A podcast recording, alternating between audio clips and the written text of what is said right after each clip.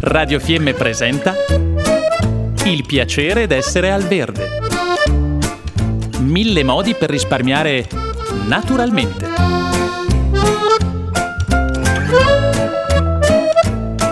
Programma a cura di Elena Osler.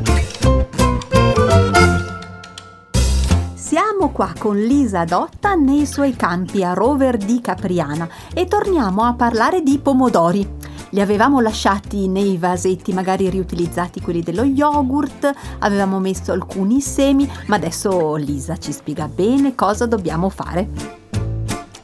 Ciao a tutti, buongiorno eh, visto che saranno sicuramente cresciuti, magari nel vasetto sono diventati un po' troppo scomodi, è troppo piccolo lo spazio. Perciò eh, sarebbe il caso di trapiantarli in un vasetto magari un po' più grande. Potete recuperare quello delle primole che vi hanno regalato, magari le avete piantate nel giardino, oppure un qualche vasetto che avete in casa. Ricordatevi come valeva per quello dello yogurt, serve sempre un buchino sotto. In questo modo non ristagna stagna l'acqua, questa è una cosa importantissima.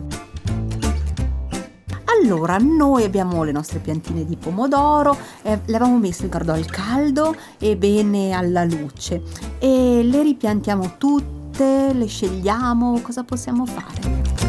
Adesso vi converrebbe scegliere, se vi ricordate avevamo messo 3-4 semini per vasetto, quindi 3-4 piantine sono un po' troppe nello stesso vaso. Sarebbe meglio restassero una barra 2 se volete poi sceglierla in un secondo momento. Quindi vi consiglierei di eliminarne quelle diciamo più bruttine, quelle magari che sono nate male, quelle che non vi sembrano forti abbastanza ma mi raccomando, per eliminarle dovete non estirparle perché se no vi tirate su anche quella buona, ma dovete tagliarle con la forbice. Le tagliate vicino alla terra e vedrete che non la ributta più, insomma, non, non c'è problema. Ecco, questo è un bel consiglio che secondo me non, non, non, ci abbiamo pensato in tanti. Io no di sicuro almeno. Poi allora abbiamo scelto le nostre piante, quelle mm, che secondo noi hanno un futuro migliore. E cosa facciamo? Adesso stanno crescendo, avranno anche bisogno di un sostegno. Come lo mettete alla fine anche nell'orto, ci mettete comunque insomma un bacchetto, ce lo mettete magari uno piccolo anche nel vasetto.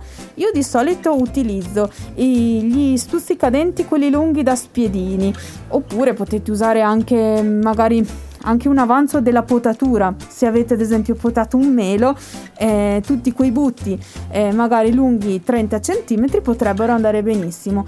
Lascio a voi la scelta, l'importante è che non sia troppo grosso, se no vi tira il vaso e anche al pomodoro servono anche dei legacci tra il rametto, diciamo, e la pianta? Certo, ovviamente dal bastoncino, insomma dal bacchetto, dovete ovviamente eh, farci accomodare anche la pianta. Potete usare, avete presente quei chiusini eh, dei, dei, sacchetti del gelo che mettete in freezer o recuperate dai, dai grissini? Ecco, proprio quelli li annodate dalla parte dello stuzzicadente, insomma del bastoncino, e poi ci fate come un'asola che avvolga il pomodoro senza stringere perché sennò lo soffochiamo e ovviamente il risultato non, sicuramente non è buono in modo tale che aiuti il pomodoro a stare in piedi e basta e il gioco è fatto.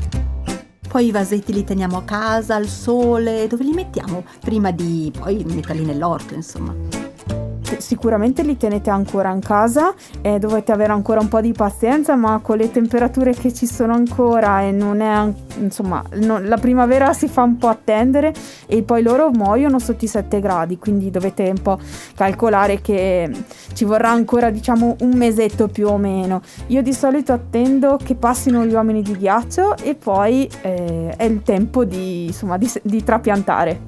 E le date degli uomini di ghiaccio quali sono? 12, 13 e 14 di maggio e il 15 di maggio è di Calte Sofia, la, la fredda Sofia perché erano tre fratelli e una sorella e quindi sono i quattro giorni che bisogna aspettare. Ecco, poi dal 16 maggio liberi tutti. Liberi tutti assolutamente. Anche i pomodori. Soprattutto loro che saranno contenti di andare un po' fuori alla luce. Ecco, come noi, come noi.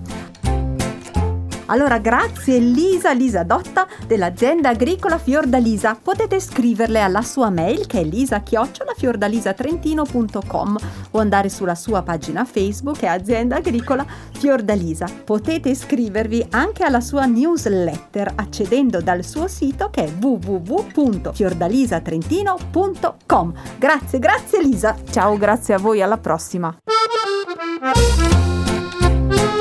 Abbiamo trasmesso Il piacere d'essere al verde. Mille modi per risparmiare naturalmente.